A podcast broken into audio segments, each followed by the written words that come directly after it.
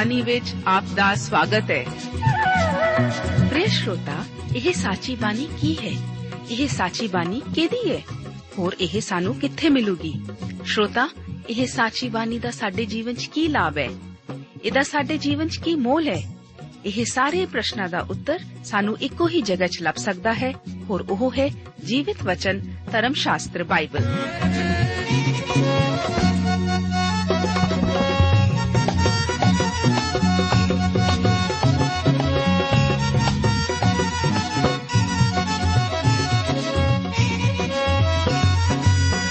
ਧਰਮ ਸ਼ਾਸਤਰ ਬਾਈਬਲ।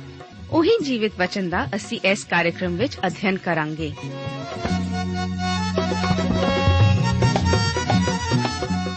ਤੇ ਹੁਣ ਪਵਿੱਤਰ ਸ਼ਾਸਤਰ ਬਾਈਬਲ ਦਾ ਅਧਿਐਨ ਸ਼ੁਰੂ ਕਰਨ ਤੋਂ ਪਹਿਲਾਂ, ਆਈਏ ਅਸੀਂ ਆਪਣੇ ਮਨਾਂ ਨੂੰ ਤਿਆਰ ਕਰੀਏ ਇਸ ਭਜਨ ਦੁਆਰਾ।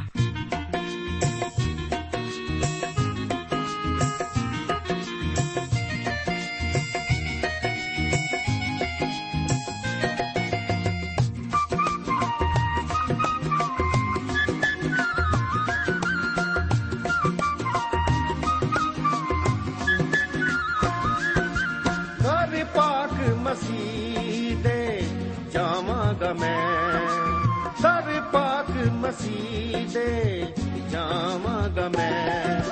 ਦਿਨ ਰਾਤੀ ਉਹਦੇ ਗੁਣੀ ਗਾਵਾਂਗਾ ਮੈਂ। ਹਰ ਪਾਕ ਮਸੀਹ ਦੇ ਜਾਵਾਂਗਾ ਮੈਂ। ਹਰ ਪਾਕ ਮਸੀਹ ਦੇ ਜਾਵਾਂਗਾ ਮੈਂ। ਦਰ ਜਾਵਾਂਗਾ ਮੈਂ, ਦਰ ਜਾਵਾਂਗਾ ਮੈਂ।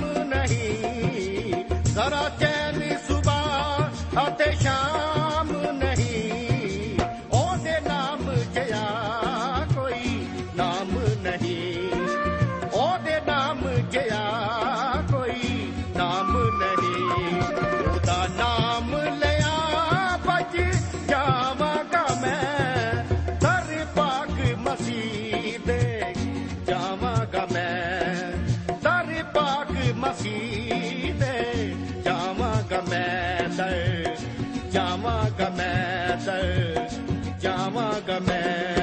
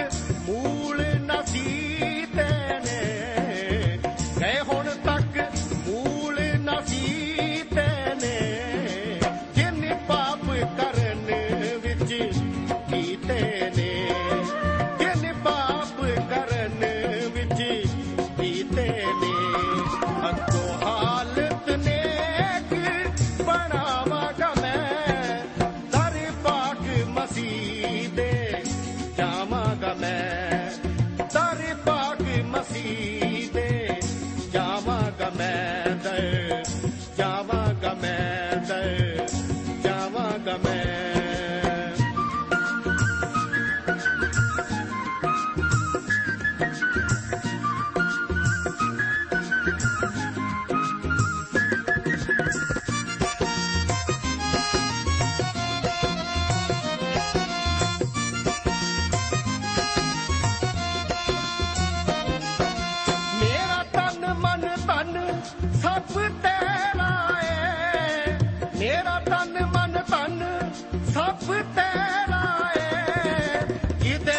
ਕੁਝ ਹੱਕ ਨਾ ਮੇਰਾ ਏ।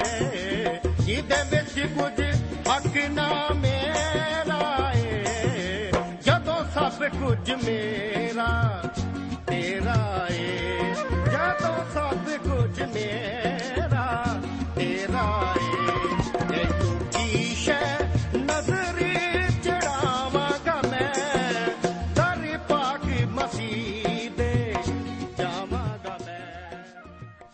ਪਵਿੱਤਰ ਧਰਮ ਸ਼ਾਸਤਰ ਬਾਈਬਲ ਦੇ ਵਚਨ ਹਨ ਕਿ ਪਰਮੇਸ਼ਵਰ ਇੱਕੋ ਹੈ ਅਤੇ ਪਰਮੇਸ਼ਵਰ ਅਤੇ ਮਨੁੱਖਾਂ ਵਿੱਚ ਇੱਕੋ ਵਿਚੋਲਾ ਹੈ, ਜਿਹੜਾ ਆਪ ਮਨੁੱਖ ਹੈ, ਅਰਥਾਤ ਮਸੀਹ ਯੀਸੂ ਜਿਨੇ ਆਪਣੇ ਆਪ ਨੂੰ ਸਭਨਾਂ ਲਈ ਪ੍ਰਾਸ਼ਚਿਤ ਕਰਕੇ ਦੇ ਦਿੱਤਾ ਅਤੇ ਉਹਦੀ ਸਾਖੀ ਆਪਣੇ ਵੇਲੇ ਸਿਰ ਹੋਈ।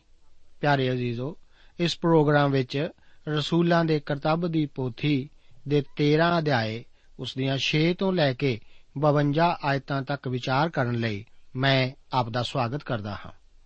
ਇਸ ਭਾਗ ਵਿੱਚ ਅਸੀਂ ਪਾਫੂਸ ਵਿਖੇ ਹੋਈ ਵਿਰੋਧਤਾ ਅਤੇ ਅੰਤਾਕਿਆ ਵਿੱਚ ਦਿੱਤੇ ਸੰਦੇਸ਼ ਬਾਰੇ ਪੜ੍ਹਦੇ ਹਾਂ। ਆਓ ਅਸੀਂ ਸ਼ੁਰੂਆਤ ਕਰਦੇ ਹਾਂ ਪੌਲਸ ਦੀ ਪਾਫੂਸ ਵਿਖੇ ਹੋਈ ਵਿਰੋਧਤਾ ਨਾਲ। ਰਸੂਲਾਂ ਦੇ ਕਰਤੱਵ ਦੀ ਪੋਥੀ ਉਸ ਦਾ 13 ਅਧਿਆਏ, ਉਸ ਦੀਆਂ 6 ਤੋਂ ਲੈ ਕੇ 13 ਆਇਤਾਂ ਦੇ ਵਚਨ ਇਸ ਪ੍ਰਕਾਰ ਹਨ। ਲਿਖਿਆ ਹੈ, ਜਾਂ ਉਹ ਉਸ ਸਾਰੇ ਟਾਪੂ ਵਿੱਚ ਫਿਰਦੇ ਫਿਰਦੇ ਪਾਪੂਸ ਤਾਈਂ ਆਏ, ਤਾਂ ਉਹਨਾਂ ਨੂੰ ਵਰ ਯੇਸੂਸ ਨਾਮ ਦਾ ਇੱਕ ਆਦਮੀ ਮਿਲਿਆ, ਜਿਹੜਾ ਜਾਦੂਗਰ, ਝੂਠਾ ਨਵੀ ਅਤੇ ਕੌਮ ਦਾ ਯਹੂਦੀ ਸੀ। ਉਹ ਸਰਗਿਉਸ ਪੌਲਸ ਡਿਪਟੀ ਦੇ ਨਾਲ ਸੀ, ਜਿਹੜਾ ਬੁੱਧਵਾਨ ਮਨੁੱਖ ਸੀ। ਇਸ ਨੇ ਬਰਨਵਾਸ ਅਤੇ ਸੌਲਸ ਨੂੰ ਆਪਣੇ ਕੋਲ ਸੱਦ ਕੇ ਪਰਮੇਸ਼ਵਰ ਦਾ ਵਚਨ ਸੁਣਨਾ ਚਾਹਿਆ। ਇਲਮਾਸ ਜਾਦੂਗਰ ਨੇ ਕਿ ਉਹਦੇ ਨਾਮ ਦਾ ਇਹੋ ਅਰਥ ਹੈ, ਡਿਪਟੀ ਨੂੰ ਉਸ ਮਤ ਤੋਂ ਫੇਰਨ ਦਾ ਦਾਇਆ ਕਰਕੇ ਉਹਨਾਂ ਦਾ ਸਾਹਮਣਾ ਕੀਤਾ। ਪਰ ਪੌਲਸ ਨੇ ਜਿਹਨੂੰ ਪੌਲਸ ਵੀ ਆਖੀਦਾ ਹੈ, ਪਵਿੱਤਰ ਆਤਮਾ ਨਾਲ ਭਰਪੂਰ ਹੋ ਕੇ ਉਹਦੀ ਵੱਲ ਧਿਆਨ ਕੀਤਾ ਅਤੇ ਆਖਿਆ ਕਿ ਓਏ, ਤੂੰ ਜੋ ਸਭ ਤਰ੍ਹਾਂ ਦੇ ਛਾਲ ਅਤੇ ਬੁਰੀਾਈ ਨਾਲ ਭਰਿਆ ਹੋਇਆ ਹੈ, ਸ਼ੈਤਾਨ ਦੇ ਬੱਚੇ ਅਤੇ ਸਾਰੇ ਧਰਮ ਦੇ ਵੈਰੀ, ਕੀ ਤੂੰ ਪ੍ਰਭੂ ਦੇ ਸਿੱਧੇ ਮਾਰਗਾਂ ਨੂੰ ਵਿੰਗੇ ਕਰਨੋਂ ਨਹੀਂ ਟਲੇਂਗਾ? ਹੁਣ ਵੇਖ, ਪ੍ਰਭੂ ਦਾ ਹੱਥ ਤੇਰੇ ਉੱਤੇ ਹੈ, ਅਤੇ ਤੂੰ ਅੰਨਾ ਹੋ ਜਾਏਗਾ, ਅਤੇ ਕੁਝ ਚਿਰ ਤੀਕਰ ਸੂਰਜ ਨੂੰ ਨਾ ਵੇਖੇਗਾ, ਅਤੇ ਉਵੇਂ ਉਹਦੇ ਉੱਤੇ ਧੁੰਦ ਔਰ ਹਨੇਰਾ ਛਾ ਗਿਆ। ਤਾਂ ਉਹ ਟੋਲਦਾ ਫਿਰਿਆ, ਭਈ ਕੋਈ ਹੱਥ ਫੜ ਕੇ ਮੈਨੂੰ ਲੈ ਚੱਲੇ। ਤਦ ਡਿਪਟੀ ਨੇ ਜਾਂ ਇਹ ਵਾਰਤਾ ਵੇਖੀ ਤਾਂ ਪ੍ਰਭੂ ਦੀ ਸਿੱਖਿਆ ਤੋਂ ਹੈਰਾਨ ਹੋ ਕੇ ਨੇਚਾ ਕੀਤਾ। ਤਾਂ ਪੌਲਸ ਔਰ ਉਹਦੇ ਸਾਥੀ ਪਾਫੁਸ ਤੋਂ ਜਹਾਜ਼ ਤੇ ਚੜ ਕੇ ਪੰਫੂਲੀਆ ਦੇ ਪਰਗਾ ਵਿੱਚ ਆਏ ਅਤੇ ਯੋਹੰਨਾ ਉਹਨਾਂ ਤੋਂ ਅੱਡ ਹੋ ਕੇ ਯਰੂਸ਼ਲਮ ਨੂੰ ਮੁੜ ਗਿਆ। ਇਸ ਤਰ੍ਹਾਂ ਜਾਪਦਾ ਹੈ ਕਿ ਉਹਨਾਂ ਦੀ ਸੇਵਾ ਨੂੰ ਸਾਲਮਿਸ ਵਿਖੇ ਜ਼ਿਆਦਾ ਸਫਲਤਾ ਨਹੀਂ ਸੀ ਮਿਲੀ। ਉੱਥੋਂ ਦੀ ਸੇਵਾ ਦੇ ਫਲਵੰਤ ਹੋਣ ਦਾ ਜ਼ਿਕਰ ਵੀ ਤਾਂ ਨਹੀਂ ਮਿਲਦਾ। ਉਹ ਕੋਪਰਸ ਦੇ ਨਾਮ ਦੇ ਟਾਪੂ ਦੇ ਦੂਸਰੇ ਪਾਸੇ ਚਲੇ ਗਏ। ਪਾਫੂਸ ਵਿਖੇ ਉਹਨਾਂ ਨੂੰ ਇਸ ਵਿਰੋਧਤਾ ਦਾ ਸਾਹਮਣਾ ਕਰਨਾ ਪਿਆ ਸੀ, ਜੋ ਕਿ ਅਸਲ ਵਿੱਚ ਸ਼ੈਤਾਨ ਵੱਲੋਂ ਸੀ ਅਤੇ ਇੱਕ ਜਾਦੂਗਰ ਦੇ ਰਾਹੀਂ ਪੈਦਾ ਕੀਤੀ ਗਈ ਸੀ, ਜੋ ਕਿ ਰੋਮੀ ਡਿਪਟੀ ਸਰਗਿਉਸ ਪੌਲਸ ਉਤੇ ਕਾਫੀ ਪ੍ਰਭਾਵ ਸੀ, ਜਿਹੜਾ ਉਸ ਟਾਪੂ ਦਾ ਰਾਜਪਾਲ ਸੀ। ਅਸਲ ਵਿੱਚ ਇਹ ਬਹੁਤ ਮੰਦਭਾਗਾ ਹੀ ਹੁੰਦਾ ਹੈ, ਜਦੋਂ ਕਿ ਕੋਈ ਸ਼ਾਸਕ ਖੁਦ ਹੀ ਪਰਮੇਸ਼ਵਰ ਦੇ ਵਚਨ ਅਤੇ ਪਰਮੇਸ਼ਵਰ ਦੀ ਖੁਸ਼ਖਬਰੀ ਦਾ ਵਿਰੋਧੀ ਹੋਵੇ। ਇੱਥੇ ਉਸ ਦਾ ਨਾਮ ਵੀ ਬਦਲ ਦਿੱਤਾ ਗਿਆ ਸੀ। ਉਸ ਨੂੰ ਪੌਲਸ ਕਿਉਂ ਕਿਹਾ ਗਿਆ ਸੀ? ਉਸ ਦੇ ਨਾਮ ਪੌਲਸ ਦਾ ਅਰਥ ਹੈ ਛੋਟਾ ਜਾਂ ਥੋੜਾ ਹੋ ਸਕਦਾ ਹੈ ਕਿ ਉਸ ਨੇ ਇਹ ਨਾਮ ਨਮਰਤਾ ਵਜੋਂ ਰੱਖਿਆ ਹੋਵੇ। ਕਿਉਂਕਿ ਉਹ ਪੌਲਸ ਵਰਗਾ ਮਹਾਨ ਨਾਮ ਨਹੀਂ ਸੀ ਰੱਖਣਾ ਚਾਹੁੰਦਾ। ਹੋ ਸਕਦਾ ਹੈ ਕਿ ਉਸ ਨੇ ਸਰਗਿਉਸ ਪੌਲਸ ਰਾਜਪਾਲ ਦਾ ਨਾਮ ਅਪਣਾਇਆ ਹੋਵੇ, ਜੋ ਕਿ ਉਸ ਦਾ ਪਹਿਲਾ ਚੇਲਾ ਸੀ। ਹੋ ਸਕਦਾ ਹੈ ਕਿ ਪੌਲਸ ਰਸੂਲ ਇੱਕ ਬਹੁਤ ਹੀ ਨਰਮ ਦਿਲ ਵਿਅਕਤੀ ਹੋਵੇ, ਪਰ ਜਦੋਂ ਉਸਨੇ ਇਸ ਪ੍ਰਚਾਰ ਦੀ ਵਿਰੋਧਤਾ ਦਾ ਸਾਹਮਣਾ ਕੀਤਾ, ਤਦ ਉਸਨੇ ਆਪਣੀ ਪੂਰੀ ਪੂਰੀ ਸ਼ਖਸੀਅਤ ਦੁਆਰਾ ਇਸ ਦੀ ਨਿਖੇਧੀ ਕੀਤੀ ਸੀ। ਉਸਨੇ ਇਸ ਨੂੰ ਸ਼ੈਤਾਨ ਵੱਲੋਂ ਹੀ ਮੰਨਿਆ ਸੀ ਅਤੇ ਉਸਨੇ ਇਸ ਦੀ ਨਿੰਦਾ ਕੀਤੀ ਸੀ।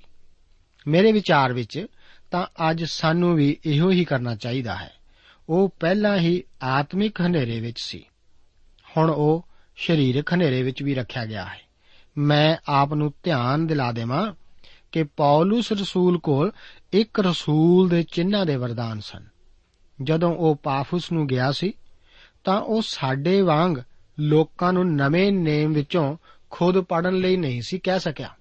ਨਾ ਹੀ ਉਸ ਕੋਲ ਨਵੇਂ ਨੇਮ ਦੇ ਪ੍ਰਚਾਰ ਕਰਨ ਵਾਸਤੇ ਅਤੇ ਨਾ ਹੀ ਲੋਕਾਂ ਕੋਲ ਨਵਾਂ ਨੇਮ ਪੜਨ ਵਾਸਤੇ ਸੀ। ਉਹ ਰੋਮੀਆਂ ਦੀ ਪੱਤਰੀ ਵਿੱਚੋਂ ਵੀ ਪ੍ਰਚਾਰ ਨਹੀਂ ਸੀ ਕਰ ਸਕਿਆ, ਕਿਉਂਕਿ ਉਸ ਨੇ ਇਸ ਨੂੰ ਅਜੇ ਲਿਖਿਆ ਹੀ ਨਹੀਂ ਸੀ। ਨਾ ਹੀ ਉਹ ਯੋਹੰਨਾ ਦੀ ਇੰਜੀਲ ਵਿੱਚੋਂ ਪੜ ਸਕਦੇ ਸਨ ਕਿਉਂਕਿ ਇਹ ਵੀ ਅਜੇ ਨਹੀਂ ਸੀ ਲਿਖੀ ਗਈ। ਇਸ ਕਰਕੇ ਉਸ ਨੇ ਇਖਤਿਆਰ ਨੂੰ ਕਿਵੇਂ ਜਾਣਨਗੇ? ਇਹ ਤਾਂ ਚਿੰਨ ਦਿਖਾਉਣ ਦੇ ਵਰਦਾਨਾਂ ਦੁਆਰਾ ਹੀ ਹੈ। ਅੱਜ ਨਵਾਂ ਨੇਮ ਲਿਖਿਆ ਗਿਆ ਹੈ। ਸਾਨੂੰ ਇਖਤਿਆਰ ਜਾਣਨ ਵਾਸਤੇ ਹੁਣ ਇੱਕ ਨਵਾਂ ਤਰੀਕਾ ਦਿੱਤਾ ਗਿਆ ਹੈ। ਦੂਸਰਾ ਯੋਹੰਨਾ ਦੀ ਪੱਤਰੀ ਉਸ ਦੀ 10 ਆਇਤ ਦੇ ਵਚਨ ਹਨ ਕਿ ਜੇ ਕੋਈ ਤੁਹਾਡੇ ਕੋਲ ਆਵੇ ਅਤੇ ਇਹ ਸਿੱਖਿਆ ਨਾ ਲਿਆਵੇ ਤਾਂ ਉਸ ਨੂੰ ਘਰ ਵਿੱਚ ਨਾ ਉਤਾਰੋ, ਨਾ ਉਸ ਦੀ ਸੁਖ ਮਨਾਓ। ਇਹ ਸਿੱਖਿਆ ਪਰਮੇਸ਼ਵਰ ਦੇ ਵਚਨ ਵਿੱਚ ਨਵੇਂ ਨੇਮ ਵਿੱਚ ਹੈ। ਹੋ ਸਕਦਾ ਹੈ ਕਿ ਇੱਕ ਜਾਦੂ ਟੋਣਾ ਕਰਨ ਵਾਲਾ ਸ਼ੈਤਾਨ ਦੀ ਸ਼ਕਤੀ ਦੁਆਰਾ ਕੋਈ ਮੰਤਰ ਕਰ ਰਿਹਾ ਸੀ। ਉਹਨਾਂ ਦਿਨਾਂ ਵਿੱਚ ਸ਼ਾਇਦ ਇੱਕ ਝੂਠਾ ਨਵੀ ਸ਼ੈਤਾਨ ਦੀ ਤਾਕਤ ਨਾਲ ਚੰਗਾਈ ਦੇ ਸਕਦਾ ਅਤੇ ਕੁਝ ਅਦਭੁਤ ਕੰਮ ਵੀ ਕਰ ਸਕਦਾ ਸੀ। ਪੌਲਸ ਰਸੂਲ ਨੂੰ ਇਹ ਸੇਵਾ ਪ੍ਰਭੂ ਯੀਸ਼ੂ ਮਸੀਹ ਵੱਲੋਂ ਮਿਲੀ ਸੀ। ਉਹ ਆਪਣੇ ਪ੍ਰਭੂ ਯੀਸ਼ੂ ਮਸੀਹ ਦੀ ਖੁਸ਼ਖਬਰੀ ਦੇ ਸੰਦੇਸ਼ ਦੁਆਰਾ ਇਸ ਜਾਦੂ ਟੂਣਾ ਕਰਨ ਵਾਲੇ ਉੱਤੇ ਪੂਰੀ ਤਰ੍ਹਾਂ ਭਾਰੀ ਹੋ ਜਾਂਦਾ ਹੈ। ਸਰਗਿਉਸ ਪੌਲਸ ਹੁਣ ਚਾਨਣ ਵਿੱਚ ਆ ਜਾਂਦਾ ਹੈ। ਇਸ ਤੋਂ ਪਹਿਲਾਂ ਉਹ ਆਤਮਿਕ ਹਨੇਰੇ ਵਿੱਚ ਸੀ, ਪਰ ਹੁਣ ਉਹ ਵਿਸ਼ਵਾਸ ਕਰਦਾ ਹੈ ਅਤੇ ਪ੍ਰਭੂ ਯੀਸ਼ੂ ਮਸੀਹ ਦੀ ਸਿੱਖਿਆ ਉਤੇ ਹੈਰਾਨ ਹੁੰਦਾ ਹੈ। 13 ਆਇਤ ਵਿੱਚ ਲੂਕਾ, ਯੋਹੰਨਾ, ਮਾਰਕਸ ਦੇ ਚਲੇ ਜਾਣ ਦਾ ਥੋੜਾ ਜਿਹਾ ਹੀ ਜ਼ਿਕਰ ਕਰਦਾ ਹੈ। ਉਹ ਵਾਪਸ ਆਪਣੀ ਮਾਤਾ ਕੋਲ ਚਲੇ ਜਾਂਦਾ ਹੈ। ਯਾਦ ਰੱਖਣਾ ਕਿ ਉਹ ਯਰੂਸ਼ਲਮ ਦੀ ਕਲੀਸਿਆ ਵਿੱਚ ਇੱਕ ਆਦਰਯੋਗ ਮੈਂਬਰ ਸੀ ਅਤੇ ਉਸ ਦੇ ਘਰ ਵਿੱਚ ਕਲੀਸਿਆ ਇਕੱਠੀ ਹੁੰਦੀ ਸੀ। ਜਦੋਂ ਉਹ ਪਿਰਗਾ ਵਿਖੇ ਪਹੁੰਚਿਆ, ਤਦ ਉਸ ਨੇ ਉਸ ਇਲਾਕੇ ਦੇ ਗੈਰ ਜ਼ਾਤੀ ਲੋਕਾਂ ਸਰੀਰਕ ਖਤਰਿਆਂ ਅਤੇ ਮੁਸ਼ਕਲਾਂ ਨੂੰ ਦੇਖਿਆ ਅਤੇ ਇਹ ਫੈਸਲਾ ਕਰ ਲਿਆ ਕਿ ਉਸ ਦੀ ਬੁਲਾਹਟ ਇੱਕ ਪ੍ਰਚਾਰਕ ਵਜੋਂ ਨਹੀਂ ਸੀ। ਉਹ ਇੱਕ ਹੋਰ ਦਿਸ਼ਾ ਵੱਲ ਚਲੇ ਜਾਂਦਾ ਹੈ ਅਤੇ ਦਿਸ਼ਾ ਉਸ ਦੇ ਘਰ ਵੱਲ ਜਾਣ ਲਈ ਹੀ ਹੈ।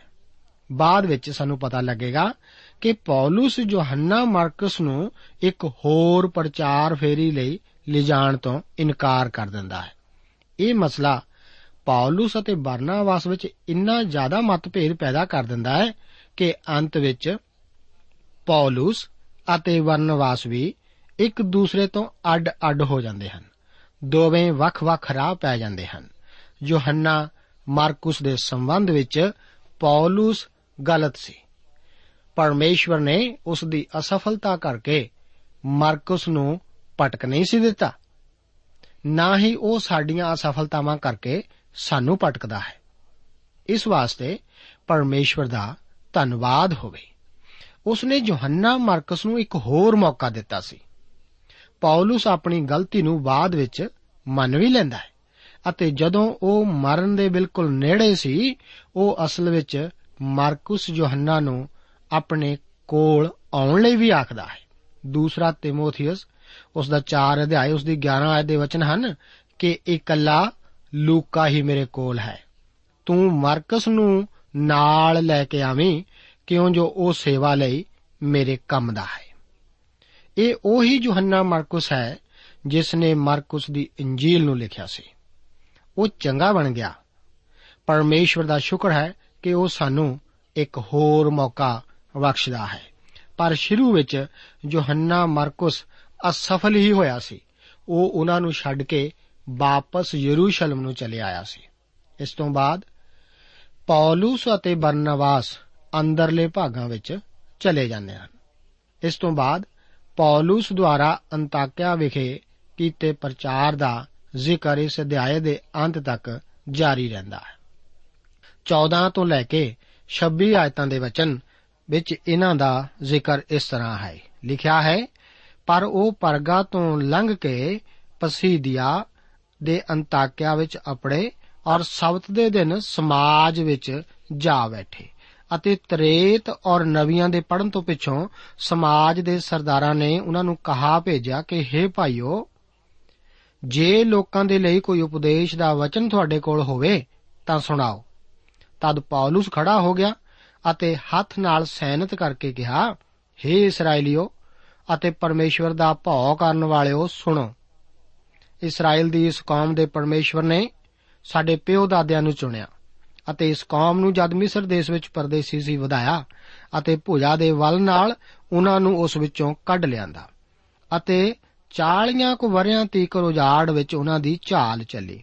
ਪਰ ਕਨਾਨ ਦੇਸ਼ ਵਿੱਚ ਸੱਤਾਂ ਕੌਮਾਂ ਦਾ ਨਾਸ ਕਰਕੇ ਉਹਨਾਂ ਦੇ ਦੇਸ਼ ਨੂੰ ਕੋਈ 450 ਵਰਿਆਂ ਤੀਕਰ ਉਹਨਾਂ ਦਾ ਵਿਰਸਾ ਕਰ ਦਿੱਤਾ।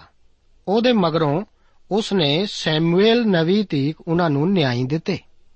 ਇਹਦੇ ਮਗਰੋਂ ਉਹਨਾਂ ਨੇ ਪਾਤਸ਼ਾਹ ਮੰਗਿਆ ਤਾਂ ਪਰਮੇਸ਼ਵਰ ਨੇ ਇੱਕ ਮਨੁੱਖ, ਬਿੰਜਾਮੀਨ ਦੇ ਗੋਤ ਵਿੱਚੋਂ ਕੀਸ਼ ਦੇ ਪੁੱਤਰ ਸ਼ਾਉਲ ਨੂੰ 40 ਵਰਿਆਂ ਤੀਕਰ ਉਹਨਾਂ ਨੂੰ ਦਿੱਤਾ।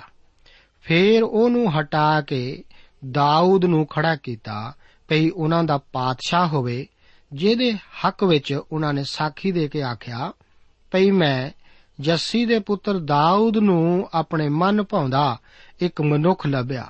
ਉਹ ਮੇਰੀ ਸਾਰੀ ਮਰਜ਼ੀ ਪੂਰੀ ਕਰੇਗਾ।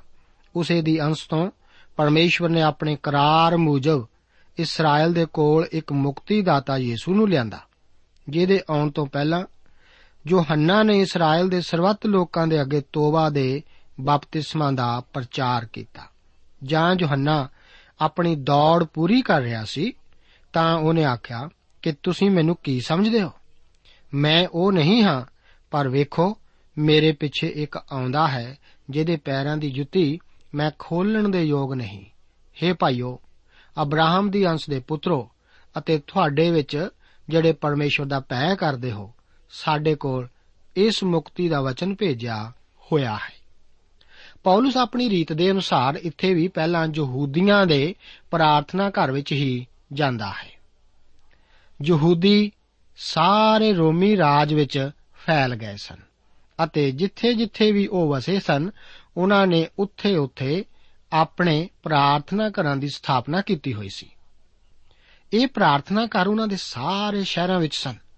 ਜਦੋਂ ਵੀ ਯਾਤਰੀ ਯਰੂਸ਼ਲਮ ਤੋਂ ਆਉਂਦੇ ਸਨ, ਤਦ ਕਿਉਂਕਿ ਉਹਨਾਂ ਨੂੰ ਆਪਣੇ ਧਾਰਮਿਕ ਕੇਂਦਰ ਤੋਂ ਕਿਸੇ ਨਾ ਕਿਸੇ ਵਚਨ ਦੇ ਸੁਣਨ ਦੀ ਖਾਹਿਸ਼ ਹੁੰਦੀ ਸੀ, ਉਹ ਯਾਤਰੀ ਨੂੰ ਕੁਝ ਉਹਨਾਂ ਨੂੰ ਦੱਸਣ ਲਈ ਕਿਹਾ ਕਰਦੇ ਸਨ। ਜਦੋਂ ਵੀ ਪੌਲਸ ਨੂੰ ਕਿਸੇ ਨੇ ਕੁਝ ਬੋਲਣ ਨੂੰ ਕਿਹਾ, ਤਾਂ ਅਸੀਂ ਨਿਸ਼ਚਿਤ ਤੌਰ ਤੇ ਇਹ ਕਹਿ ਸਕਦੇ ਹਾਂ ਕਿ ਉਹ ਹਮੇਸ਼ਾ ਕੁਝ ਕਹਿਣਾ ਚਾਹੁੰਦਾ ਸੀ। ਇੱਥੇ ਉਸ ਦੇ ਹਾਜ਼ਰ ਹੋਣ ਦਾ ਕਾਰਨ ਵੀ ਇਹੋ ਹੀ ਸੀ। ਇਸ ਤਰ੍ਹਾਂ ਜਾਪਦਾ ਹੈ ਕਿ ਉੱਥੇ ਕੁਝ ਹੋਰ ਯਾਤਰੀ ਵੀ ਹਾਜ਼ਰ ਸਨ, ਜੋ ਕਿ ਗੈਰ ਕੌਮਾਂ ਵਿੱਚੋਂ ਯਹੂਦੀ ਮਤ ਵਿੱਚ ਆਏ ਹੋਏ ਸਨ।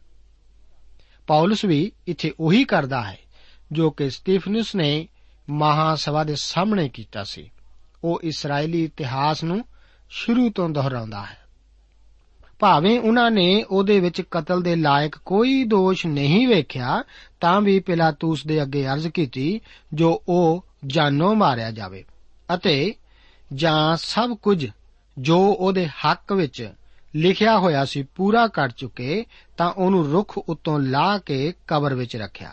ਪਰੰਤੂ ਪਰਮੇਸ਼ਵਰ ਨੇ ਉਹਨੂੰ ਮੁਰਦਿਆਂ ਵਿੱਚੋਂ ਜੀਵਾ ਲਿਆ ਅਤੇ ਉਹ ਬਹੁਤ ਦਿਨਾਂ ਤੀਕ ਉਹਨਾਂ ਲੋਕਾਂ ਨੂੰ ਵਿਖਾਈ ਦਿੰਦਾ ਰਿਹਾ, ਜਿਹੜੇ ਗਲੀਲ ਤੋਂ ਜੇਰੂਸ਼ਲਮ ਨੂੰ ਉਹਦੇ ਨਾਲ ਆਏ ਸਨ ਅਤੇ ਹੁਣ ਲੋਕਾਂ ਦੇ ਅੱਗੇ ਉਹਦੇ ਉੱਤੇ ਸਾਖੀ ਦੇਣ ਵਾਲੇ ਹਨ। ਅਸੀਂ ਤੁਹਾਨੂੰ ਉਸ ਵਚਨ ਦੀ ਖੁਸ਼ਖਬਰੀ ਸੁਣਾਉਂਦੇ ਹਾਂ, ਜਿਹੜਾ ਸਾਡੇ ਪਿਓ ਦਾਦਿਆਂ ਨਾਲ ਕੀਤਾ ਗਿਆ ਸੀ। ਭਈ ਪਰਮੇਸ਼ਵਰ ਨੇ ਯੀਸੂ ਨੂੰ ਉਠਾਲ ਕੇ ਸਾਡੀ ਔਲਾਦ ਦੇ ਲਈ ਉਸੇ ਵਚਨ ਨੂੰ ਪੂਰਾ ਕੀਤਾ ਹੈ, ਜਿਵੇਂ ਦੂਜੇ ਜ਼ਬੂਰ ਵਿੱਚ ਵੀ ਲਿਖਿਆ ਹੋਇਆ ਹੈ ਕਿ ਤੂੰ ਮੇਰਾ ਪੁੱਤਰ ਹੈ, ਅੱਜ ਤੂੰ ਮੈਥੋਂ ਜੰਮਿਆ। ਇਹਦੇ ਵਿਖੇ ਜੋ ਉਸਨੇ ਉਹਨੂੰ ਮੁਰਦਿਆਂ ਵਿੱਚੋਂ ਉਠਾ ਲਿਆ, ਭਈ ਉਹ ਫੇਰ ਸੜਨ ਦੀ ਵੱਲ ਕਦੇ ਨਾ ਮੁੜੇ, ਉਹਨੇ ਇਉਂ ਆਖਿਆ, ਜੋ ਮੈਂ ਦਾਊਦ ਦੇ ਪਵਿੱਤਰ ਅਤੇ ਅਟਲ ਪਦਾਰਥ ਤੁਹਾਨੂੰ ਦਿਆਂਗਾ, ਇਸ ਲਈ ਉਹ ਕਿਸੇ ਹੋਰ ਜ਼ਬੂਰ ਵਿੱਚ ਵੀ ਆਖਦਾ ਹੈ, ਭਈ ਤੂੰ ਆਪਣੇ ਪਵਿੱਤਰ ਪੁਰਖ ਨੂੰ ਸੜਨ ਨਾ ਦੇਵੇਂਗਾ। ਦਾਊਦ ਤਾਂ ਆਪਣੇ ਸਮੇਂ ਵਿੱਚ ਪਰਮੇਸ਼ਵਰ ਦੀ ਮਰਜ਼ੀ ਪੂਰੀ ਕਰਕੇ ਸੌਂ ਗਿਆ ਅਤੇ ਆਪਣੇ ਪਿਓ ਦਾਦਿਆਂ ਵਿੱਚ ਜਾ ਮਿਲਿਆ ਅਤੇ ਸੜ ਗਿਆ, ਪਰ ਇਹ ਜਿਹਨੂੰ ਪਰਮੇਸ਼ਵਰ ਨੇ ਜਿਵਾ ਲਿਆ, ਨਾ ਸੜਿਆ।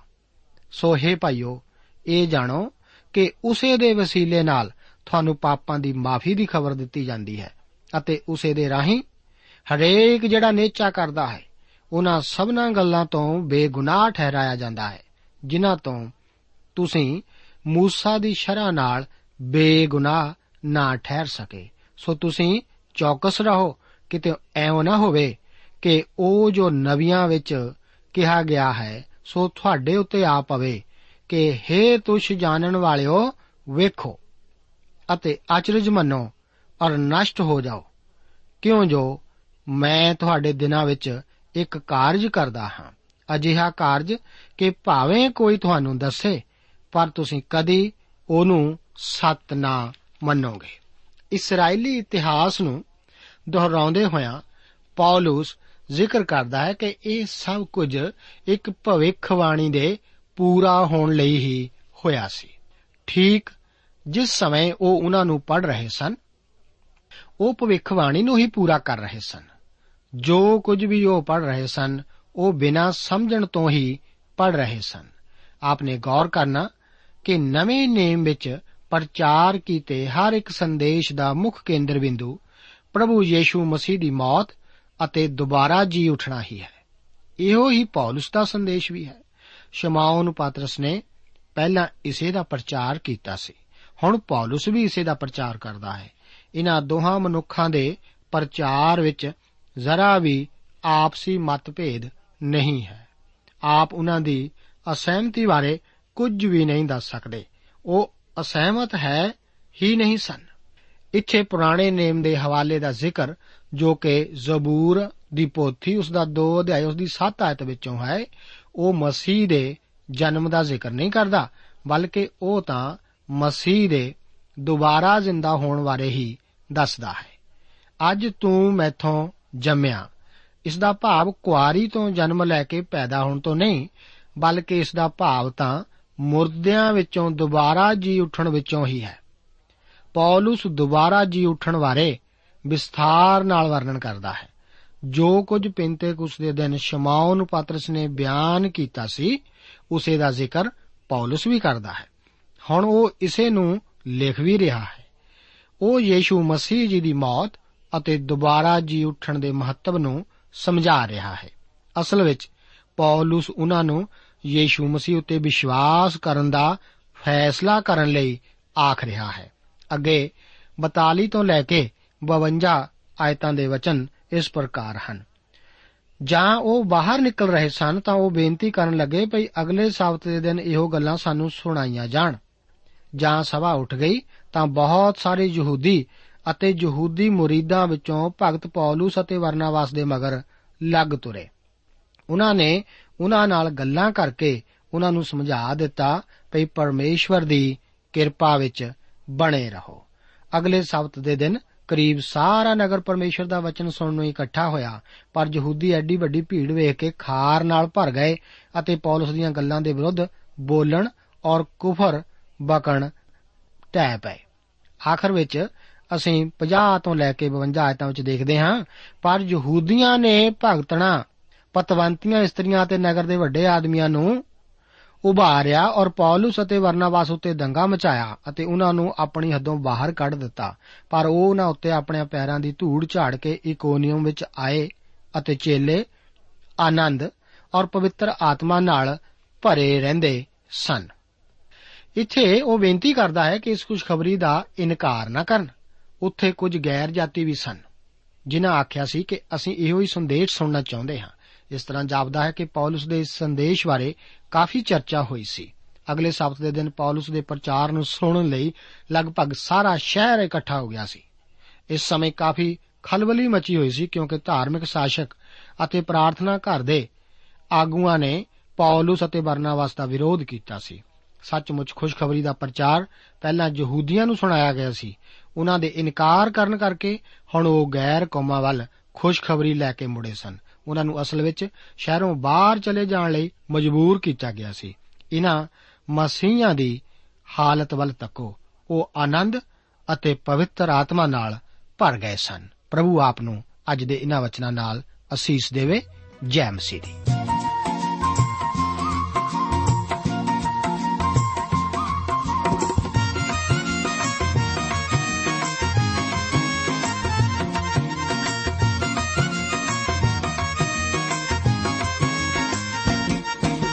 ਜਿੰਦ ਕਿਉਂ ਨਾ ਮਸੀਹ ਤੋਂ ਵਾਰਾ? ਜਿੰਦ ਕਿਉਂ ਨਾ ਮਸੀਹ ਤੋਂ ਵਾਰਾ? ਜਿੰਦ ਕਿਉਂ ਨਾ ਮਸੀਹ ਤੋਂ ਵਾਰਾ? ਜਿੰਦ ਕਿਉਂ ਨਾ ਮਸੀਹ ਤੋਂ ਵਾਰਾ?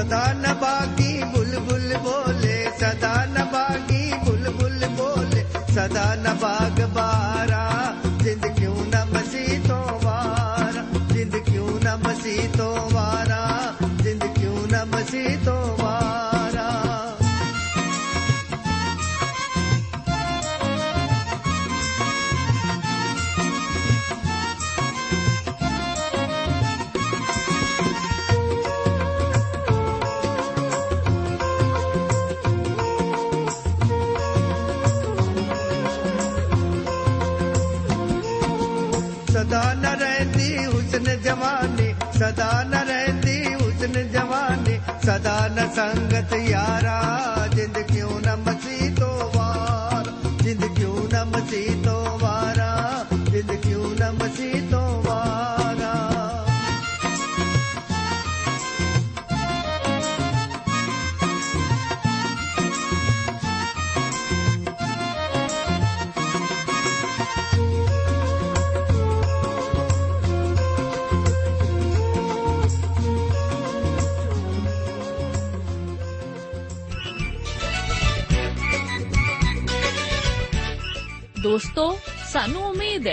ਇਹ ਕਾਰਜਕ੍ਰਮ ਤੁਹਾਨੂੰ ਪਸੰਦ ਆਇਆ ਹੋਵੇਗਾ।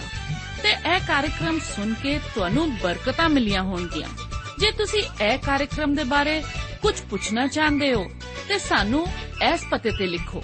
ਪ੍ਰੋਗਰਾਮ ਸੱਚੀ ਬਾਣੀ, post box number 1715 sector 36 Chandigarh 160036 ਪਤਾ ਇੱਕ ਵਾਰ ਫੇਰ ਸੁਣ ਲਓ।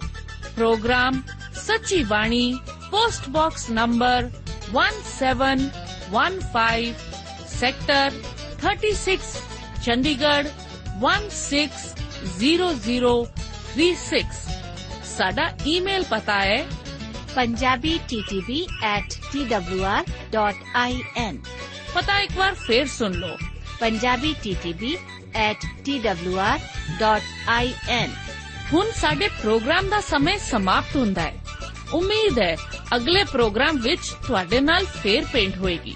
ਰੱਬ ਤੁਹਾਨੂੰ ਬਰਕਤ ਦੇ।